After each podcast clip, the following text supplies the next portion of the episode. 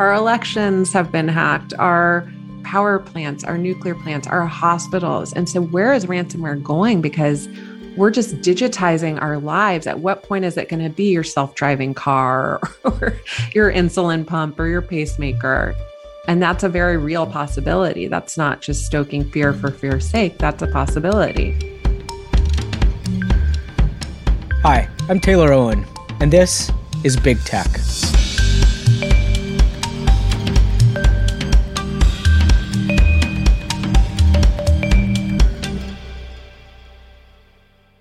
Last week, Google discovered a group of hackers had been breaking into some of the most widely used tech in the world: iPhones, Androids, and computers running Windows. Like with many security breaches, Google shut it down. But there was a problem. The hacking was actually part of a counterterrorism mission conducted by Western governments. Now, unless you're intimately familiar with the world of cybersecurity, this might have you scratching your head. Why are Western governments hacking iPhones? And how does Google have the power to shut down counterterrorism operations? But this story actually gets at a core tension in cybersecurity. Government agencies like the N S A will pay millions of dollars to hackers who find bugs in hardware and software. But they don't buy these bugs, which are called zero days, so that they can fix them. They buy them so that they can spy on terrorists or drug smugglers or child pornographers. But here's the catch. Almost everyone on the planet uses the same suite of technologies. So that iPhone bug that allows the N S A to snoop on terrorists can also be used by Saudi Arabia to threaten its dissidents, or by China to spy on the Uyghurs. And those zero days can be used against us, too. If the N S A leaves a bug in Windows, our adversaries could find it and exploit it as well, which could mean access to our banks, our industrial secrets, or even our nuclear power plants. In other words, in the world of cyber warfare, an offensive advantage is also a glaring defensive vulnerability. This is the world that Nicole Perlroth has been immersed in for nearly a decade. Nicole is a cybersecurity reporter for the New York Times and the author of a fascinating new book called This Is How They Tell Me the World Ends. A lot of the conversations I have on this podcast are scary in a big-picture, existential way. But this conversation is scary in a far more visceral, immediate way. Because as we move closer and closer to a world where everything is online, Nicole makes it pretty clear that we haven't done nearly enough to protect ourselves. The the one thing I kept thinking reading this book and being peripherally aware of a lot of the issues and topics you're talking about was just how crazy it must have been being that close to it all. I mean, I look at it as a from a fair amount of distance as an academic, and there's that scene in the at the end where you're talking, I think, to the Moscow bureau chief, and he kind of says, "Were you scared?" And yeah, I was kind of thinking that the whole book, and you address it at the end. But I'm I'm just wondering what it was like yeah. being in the middle of that for seven or eight years of your life, and still are. It's just been ten years of running around with my head cut off from one attack to the next. Usually they're not that similar.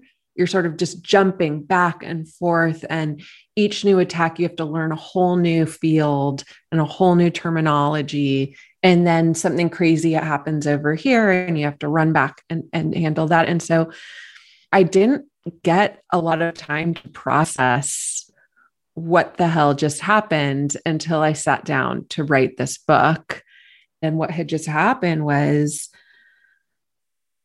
just this convergence of all kinds of attacks by nation states, by cyber criminals, by some kind of convergence of the two in a lot of cases mm. on American companies, on our intellectual property, on our government agencies, on our elections, on our psyche.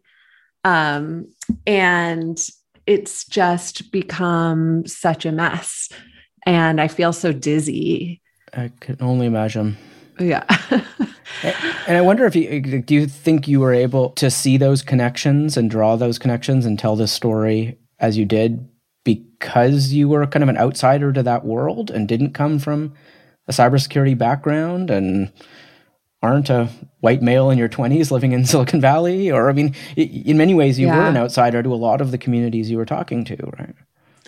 Yes. And I, yes, I do think it helped to be an outsider. It also is very difficult to not be an outsider. You know, I constantly have this heartburn because I write for a lay audience. The translation is always hard, and I always hear about it from the technical community that I didn't describe things with utmost um, technical detail.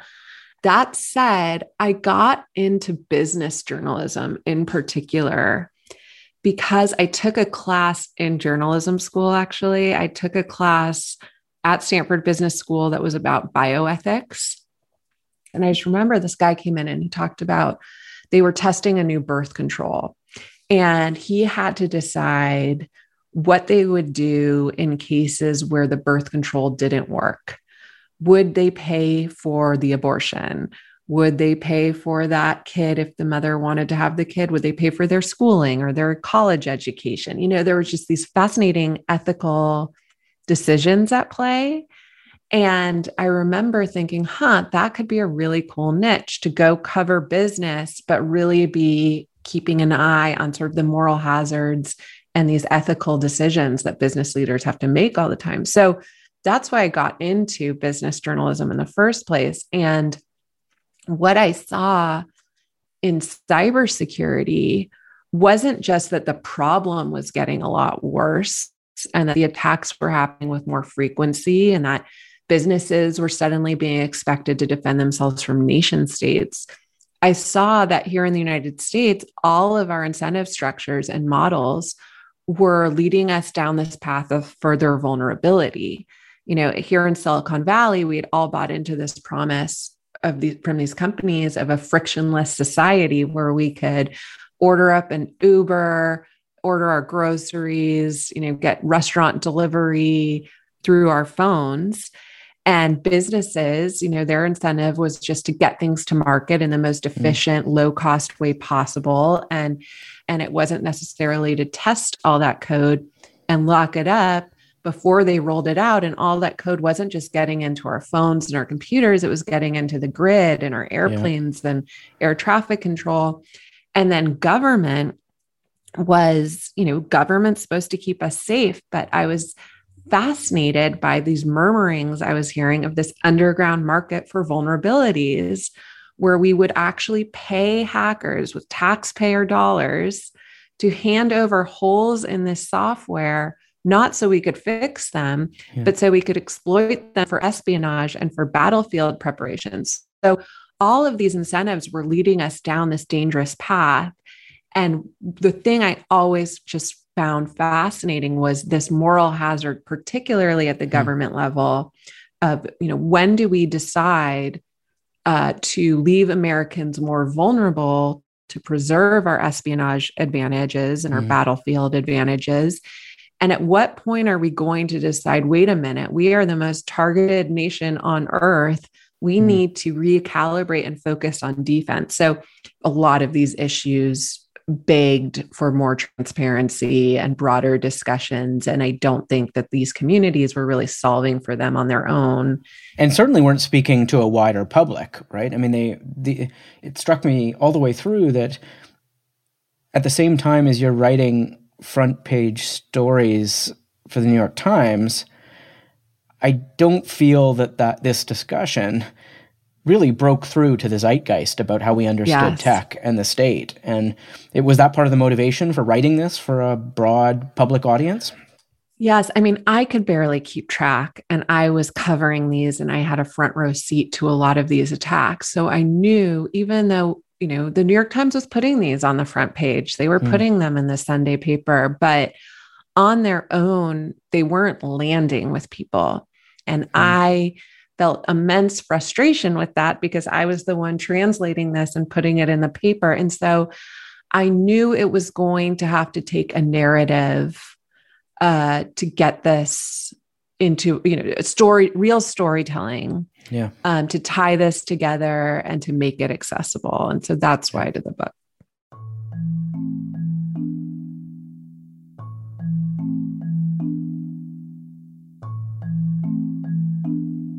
All right, so I have a few broad questions about the implications of all this, but first I was just hoping we could reset a little bit and talk, maybe just talk mm-hmm. through what the core um, narrative is here that you're laying out. Mm-hmm. So um, the whole book revolves around um, zero days or vulnerabilities um, in our tech infrastructure. Can you just explain quickly what those are?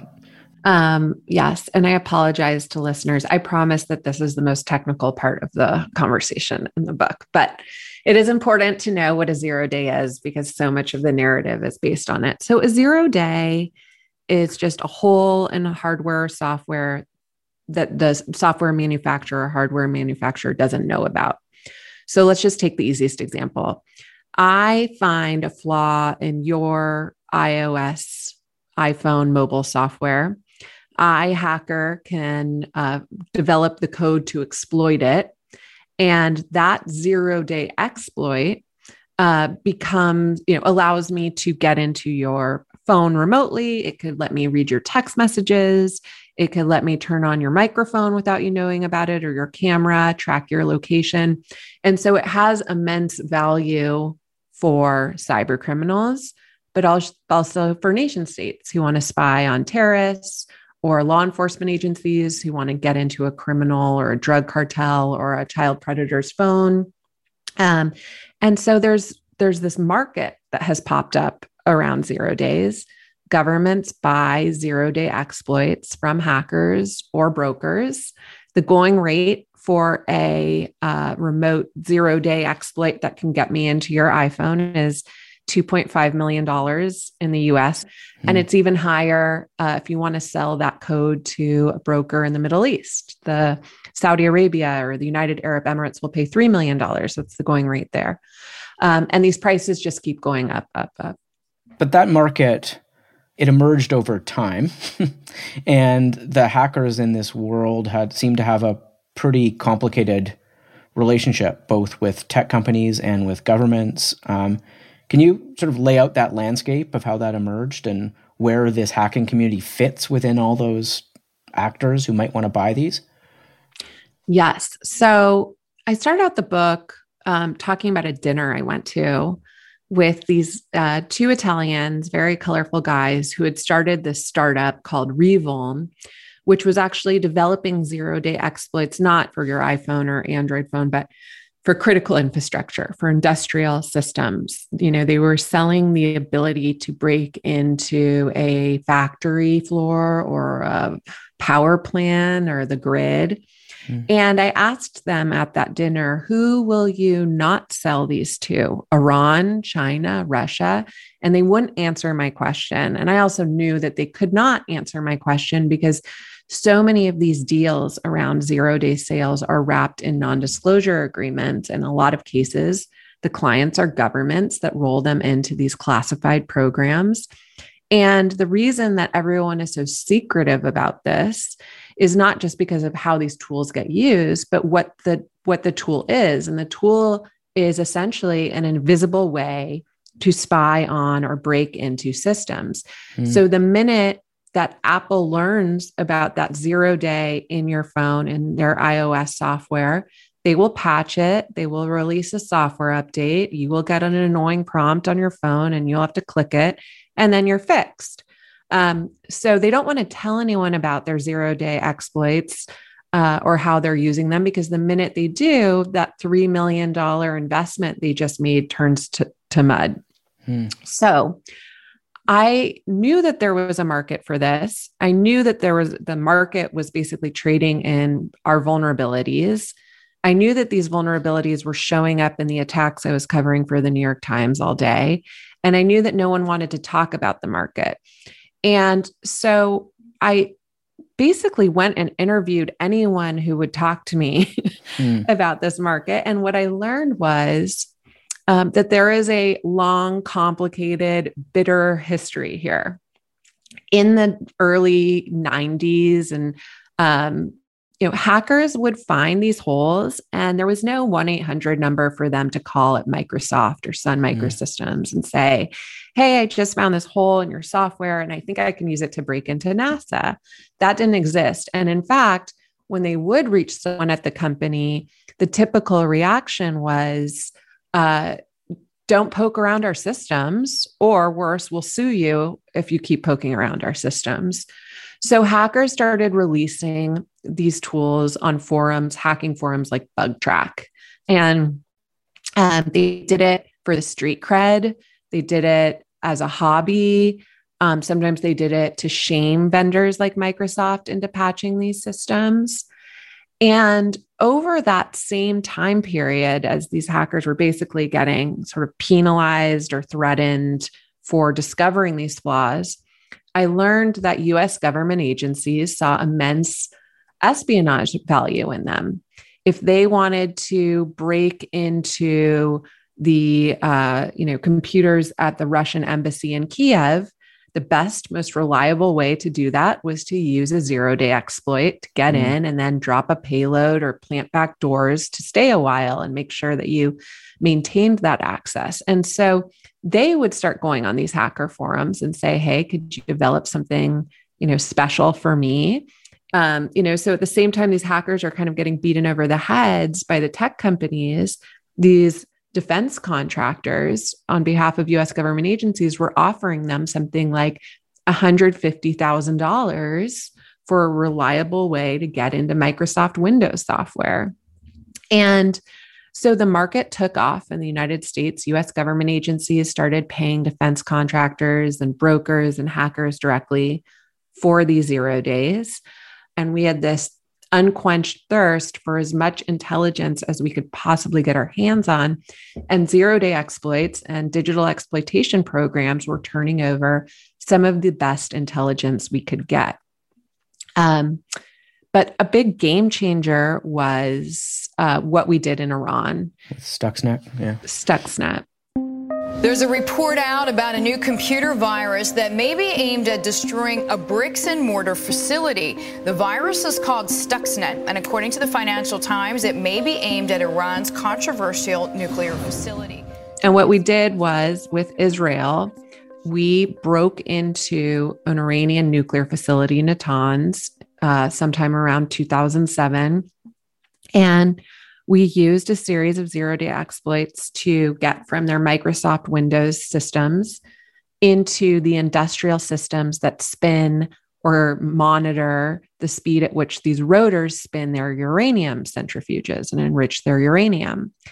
And by the time that attack was discovered, we had destroyed something like a thousand of Iran's centrifuges and, and sent their nuclear ambitions back a few years. Mm. But the problem was that that attack got out. Uh, it got out in two thousand ten. It was discovered on um, networks all over Asia. It, it got into Chevron. And um, eventually, some security researchers and experts tied it back to this joint operation by the United States and Israel on Iran. But it opened up the world's eyes to the power of a zero-day exploit, not just for digital espionage and surveillance, but for destruction. Mm. You know, suddenly we set a new bar where it was okay to break into another country's nuclear facility and take out their centrifuges, so long as you did so with code. And so since then, every other country on Earth, with the exception of Antarctica and maybe another handful of other governments, Um, have invested in zero-day exploits and hacking tools, and an entire market has cropped up to meet that demand for these click-and-shoot spy tools, and in some cases, the tools that could be used to take out another country's grid.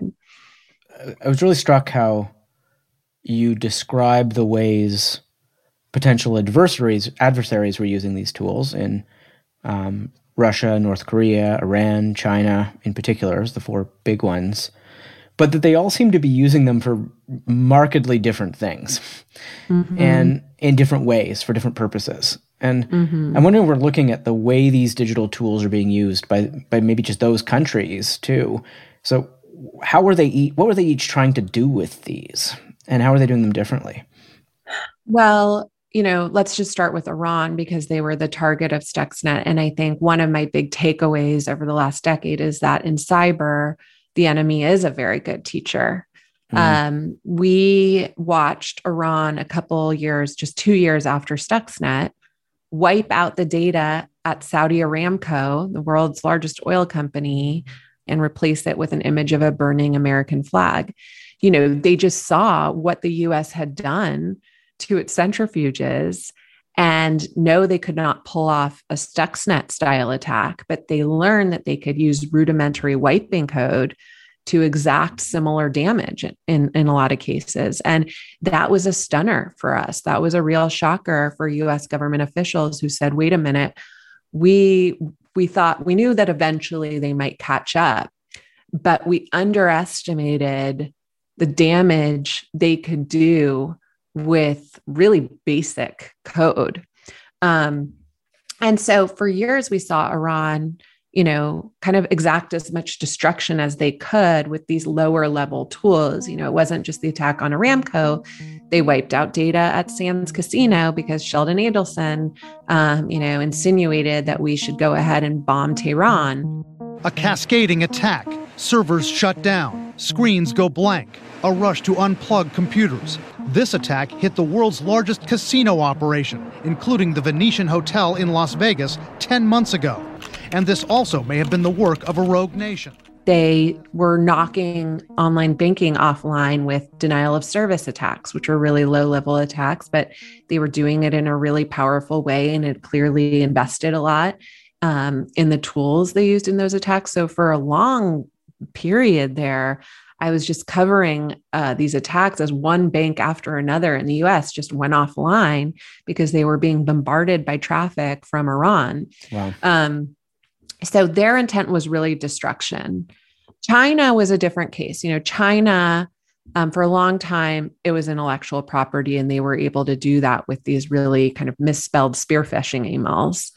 And just to build up their own domestic industrial capacity, right? I mean, really, that's what that was at the time. Yes, I mean, they they they didn't they didn't want to be the world's manufacturing hub forever. They wanted to be innovators, and what easier way to catch up on innovation than to steal the intellectual property from some of the biggest innovators in the world? You have that amazing line that they have the design of the F thirty-five, Google source code, Uh, the Coca-Cola formula, and Benjamin Moore paint formula. I mean, so they have everything, right? Like, yeah, I just, the, the ben, Benjamin Moore paint formula, I don't know why I mention it all the time. It just stuck with me because it just gets to like, we'll take anything, you know, we'll take anything. Um, so yeah, but China, and, but when we did see China use zero day exploits, it was very telling how they were using them. They were using them on the Uyghurs, you know. It, it, it, we have seen them t- use these tools for the most part for surveillance of those mm. they see as their biggest threats, which are their own people, um, the five poisons, they call them, you know, t- Tibetan and tai- Taiwanese activists, yeah. uh, the Uyghurs, um, and I'm blanking on the other, other two. Yeah. But um, Russia, we've seen them use these tools for destruction. Right. And ca- causing chaos, right? And just and causing chaos. Exactly. Um, we saw them turn the lights off in Ukraine a couple times. Mm. We've seen them break into U S power plants. The Department of Homeland mm. Security published this screenshot a few years ago, literally showing Russian hackers with their fingers on the switches at our, at our power plant. They did also break into one of, or possibly two of our nuclear plants. Yeah, I mean, that nuclear line is the most scary sentence in the book, I think. Yeah, um, that was that was the scariest thing. I was driving through the mountains, you know, headed for my fourth of July weekend vacation. I just told my husband to basically like let me out there on the side of the road while someone basically relayed to me that they'd gotten into Wolf Creek Nuclear Plant. Um, and uh, and who have we not covered? I mean, North Korea. A devastating hack, crippling one of the world's most powerful entertainment studios. Sony Pictures Entertainment tells C N N it's still investigating what it calls a very sophisticated cyber attack. I, lo- I love that they did Sony and then decided just to make money by hacking Bitcoin. Yeah. So they were like, well, that wasn't worth it. We're just yeah. gonna we're just gonna use this to hack cryptocurrency exchanges so we can make, get back to our money. Nuclear weapons. Yeah. yeah. So like what's amazing, right, is all these different countries are using these for clearly damaging use cases against the United States, which is kind of the core thesis of your book here, which is for whatever gain the U S government might get from using these vulnerabilities, the blowback is is both un, unknowable and uncontrollable and uncontainable. Mm-hmm. And mm-hmm. I, I guess I'm wondering, did people actually make a decision that that was worth it? Or did it just kind of happen? Like one part of government thought this was a good idea because it furthered their intelligence gathering, and nobody was really thinking about the the whole picture and the potential for collateral damage. And the... I think we worried about it. I mean, the, it, it's in there about sort of Barack Obama's fears about what would happen with Stuxnet if it got mm. out, you know, the bar that they were setting. Um, I just think that there were no good options at that time for slowing down Iran's nuclear plans. So I think, yes, we worried about it, but we made this decision that it was worth it. And I, I don't even know if that decision was wrong um, for the for the time, because, you know, arguably that code saved lives and kept Israeli jets on the ground mm-hmm. um, and kept us out of World War Three. But Uh, you know, there has been a big trade-off, and that trade-off has been what we're witnessing right now. Mm. All of these countries are coming for us in different ways. And, you know, the, the governments we didn't even touch on in sort of going through each, each country's motivation for acquiring these tools are the sort of other others I group them as, which is the U A E, Saudi Arabia, and even Mexico, which have turned these tools on their own people, on journalists, on human rights lawyers and activists, on Jamal Khashoggi. Yeah. Um, and it, it's it's so far out of our control. You know, their their appetite for keeping close tabs on any form of dissent in those countries so they can avoid another Arab Spring is so strong. You know, they they started spending more energy hacking people like Ahmed Mansour, who wanted to expand the right to vote, mm. than they did tracking terrorists. Mm. Um, and that is a really complicated case study because these are our allies.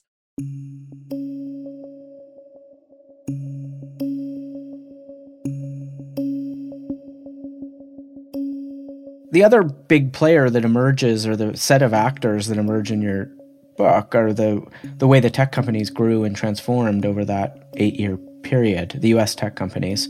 Mm-hmm. And I was really struck by that moment in the um, Aurora hack.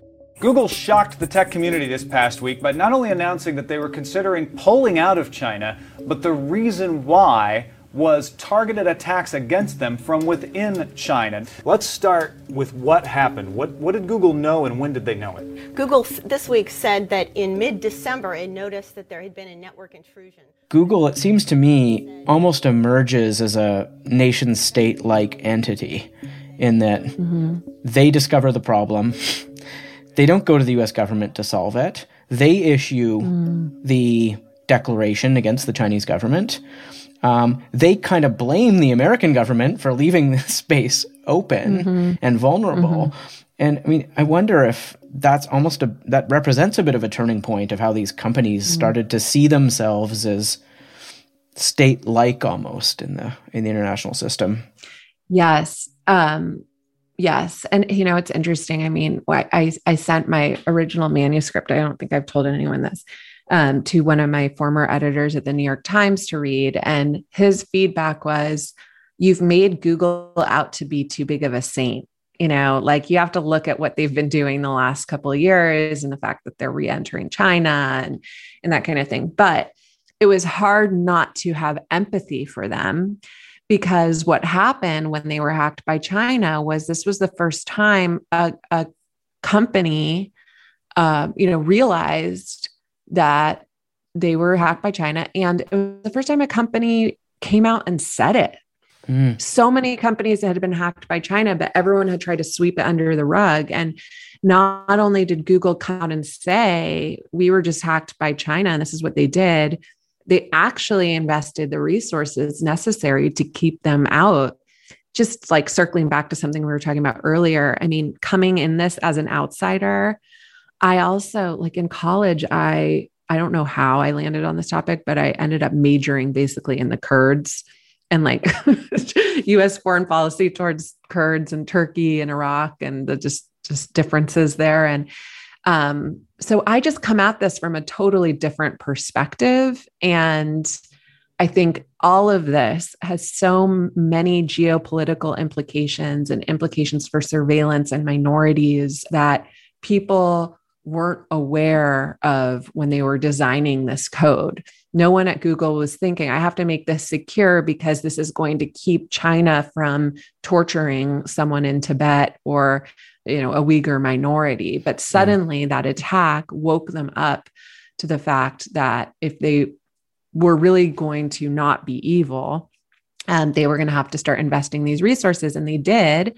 And that movement drew in, you know, Microsoft and Apple mm. and Facebook eventually, that all started their own bug bounty programs and, um, you know, started really locking up their systems from nation states, including, including the U S, you know, in some cases our own. Right. And I mean, it's interesting that your editor or that person you sent it to said that, because that was partly my reaction as well. And that, I mean, I spend a lot of time working on platforms now and how they should be regulated and all the harms that we know exist inside that system, um, the platform system. Um, but I, I kept wondering if, if that narrative that's emerged in the zeitgeist about platforms as these harmful actors missed this whole story that you tell. Mm-hmm. Yeah. Actually, in some ways, they were the ones picking up the pieces for the state that was just dropping the ball left, right, and center here and causing these real vulnerabilities that the public didn't see or know about. Yeah. The privacy incursions are very real. The disinformation yeah. is very real. But the security teams, when you meet the people on these security teams at Facebook and Google, these are people who would never in a million years join Facebook as a user because of the privacy issues. But they feel so strongly about the fact that they need to secure people's data from nation states, including our own, and they're super paranoid um, people, that they are just not who you would expect when you read the headlines these days about Facebook and Google. And, and the one of the ways that, I guess, that tension is really flaring up now, again, is around encryption, and which is obviously a very old debate. And I mean, you have that amazing story of Tim Cook kind of confronting Obama and saying, look, we're, we're going this route. We're going to, mm-hmm. we are going to end-to-end encrypt more and more things. Yeah. And you see Facebook now saying all messaging across all platforms on Facebook are, are going to be end-to-end encrypted. And I, mm-hmm. I wonder how you think about that debate and as it's going to play out. I think the argument that Tim Cook made at the time, the one that I think really landed with me and a lot of people in the intelligence community, is if we open up a backdoor for you, which other governments should we not open up a backdoor uh, for?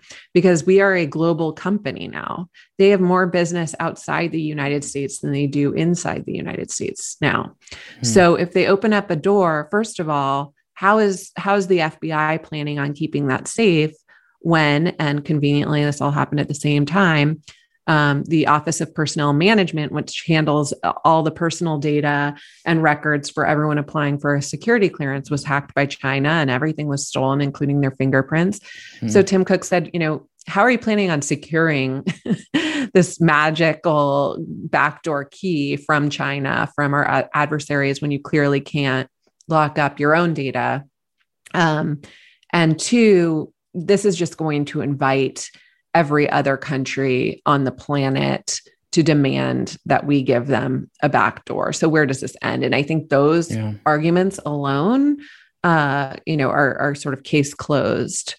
But, you know, we did this great series of stories in the New York Times this year about the problem of tracking, you know, child traffickers and, and pornographers, and encryption has made it a lot harder for law enforcement um, mm. to find those people. And those people have migrated a lot of their systems to Tor and encryption. So I do empathize with the problem.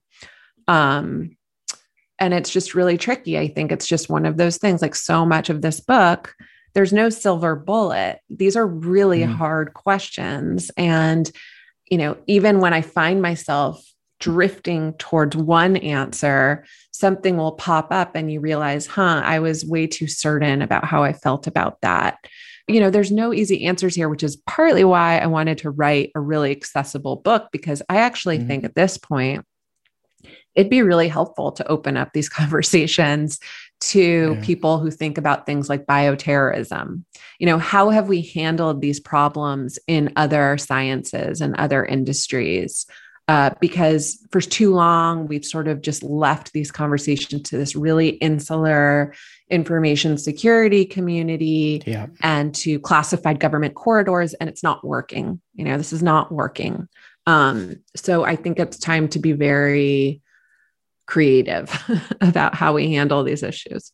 You make it so clear all the way through how exclusionary that discourse is too. And when you have a conversation framed in the language of national intelligence, it creates a very limited set of considerations. Mm-hmm. And probably certain risks are much more willing to be taken. And maybe with the encryption debate, governments should be learning a bit from the broader implications of these yes. strategic decisions. And something might be good in the short term and for very particular targeted reasons, but mm-hmm. those broader consequences are are massive, particularly for people in less democratic societies. Yes. And, you know, the visuals that will really stick with me from reporting out this book are Ahmed Mansour still stuck in solitary confinement, the guy we call the million dollar dissident in the United Arab Emirates, who has been hacked and spied on with every new spyware that hits the market. Um, you know, that will stick with me. Um, the other one is, you know, this story that this former N S A hacker told me about being recruited outside the agency by a Beltway contractor Um, with promises to double, quadruple his salary, being sent to Abu Dhabi, uh, told he was going to do one thing, but then he ended up being hired to do another. And of course, he wasn't allowed to tell anyone what he was actually doing. And at first, that thing was, you're going to hack, you know, foreign networks and terrorists on behalf of the United Arab Emirates. Um, but very quickly it became, hey, you know, we we heard reports that Qatar is hacking the Muslim Brotherhood. Can you hack them? But Qatar is also a U S ally. And suddenly an right. N S A hacker sitting there hacking another U S ally. And then they invited Michelle Obama, who was the first lady at the time, to Qatar. And suddenly he's capturing Michelle Obama's emails and security de- details in this dragnet. And so that visual sticks with me, which is, where is the oversight on this? Where are the rules? And I don't think it's acceptable that a former N S A hacker whose training comes from taxpayer dollars is, you know, sitting there reading the first lady's emails. I think most of us could agree that's not acceptable.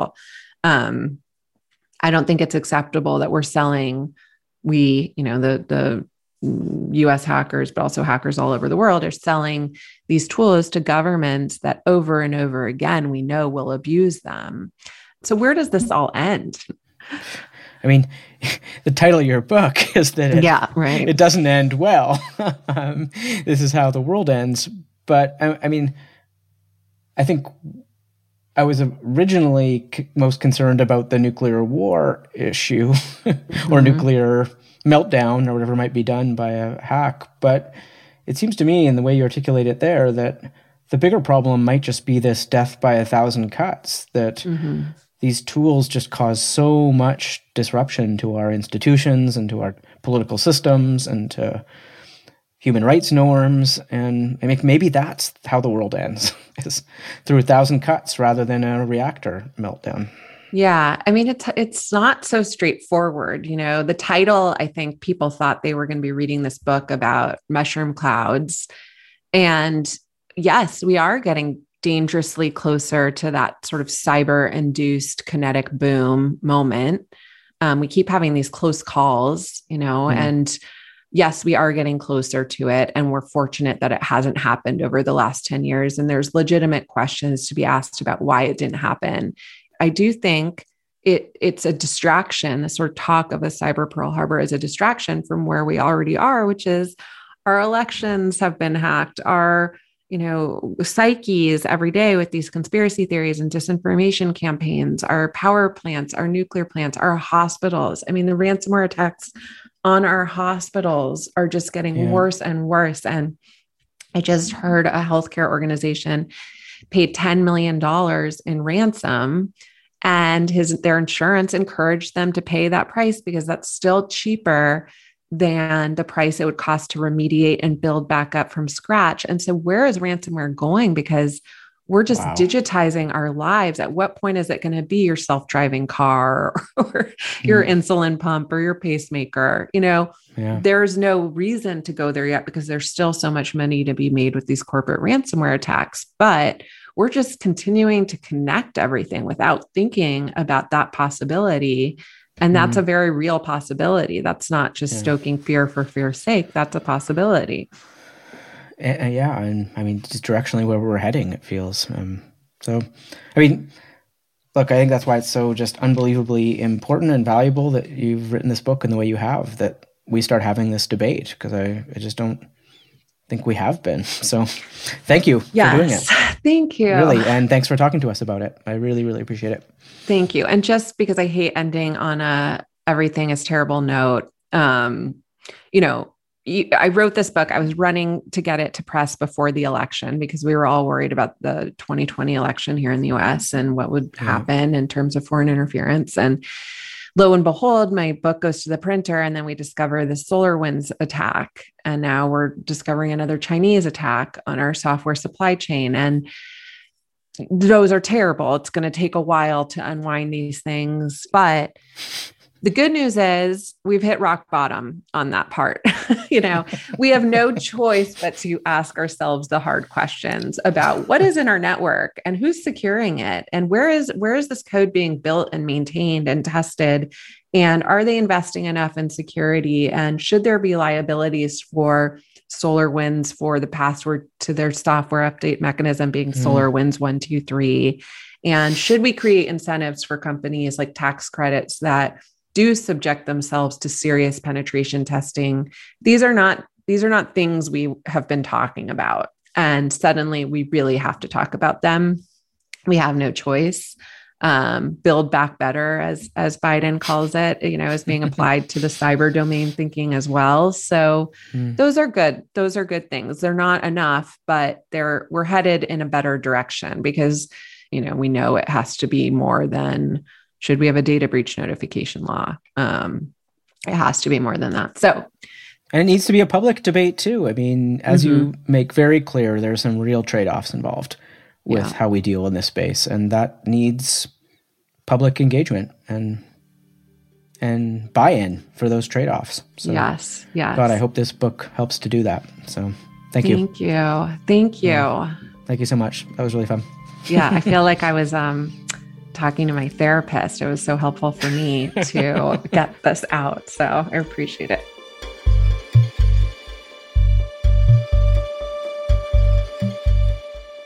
That was my conversation with Nicole Perlroth.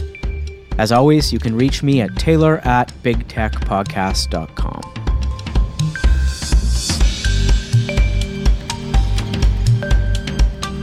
Big Tech is presented by the Center for International Governance Innovation and produced by Antica Productions.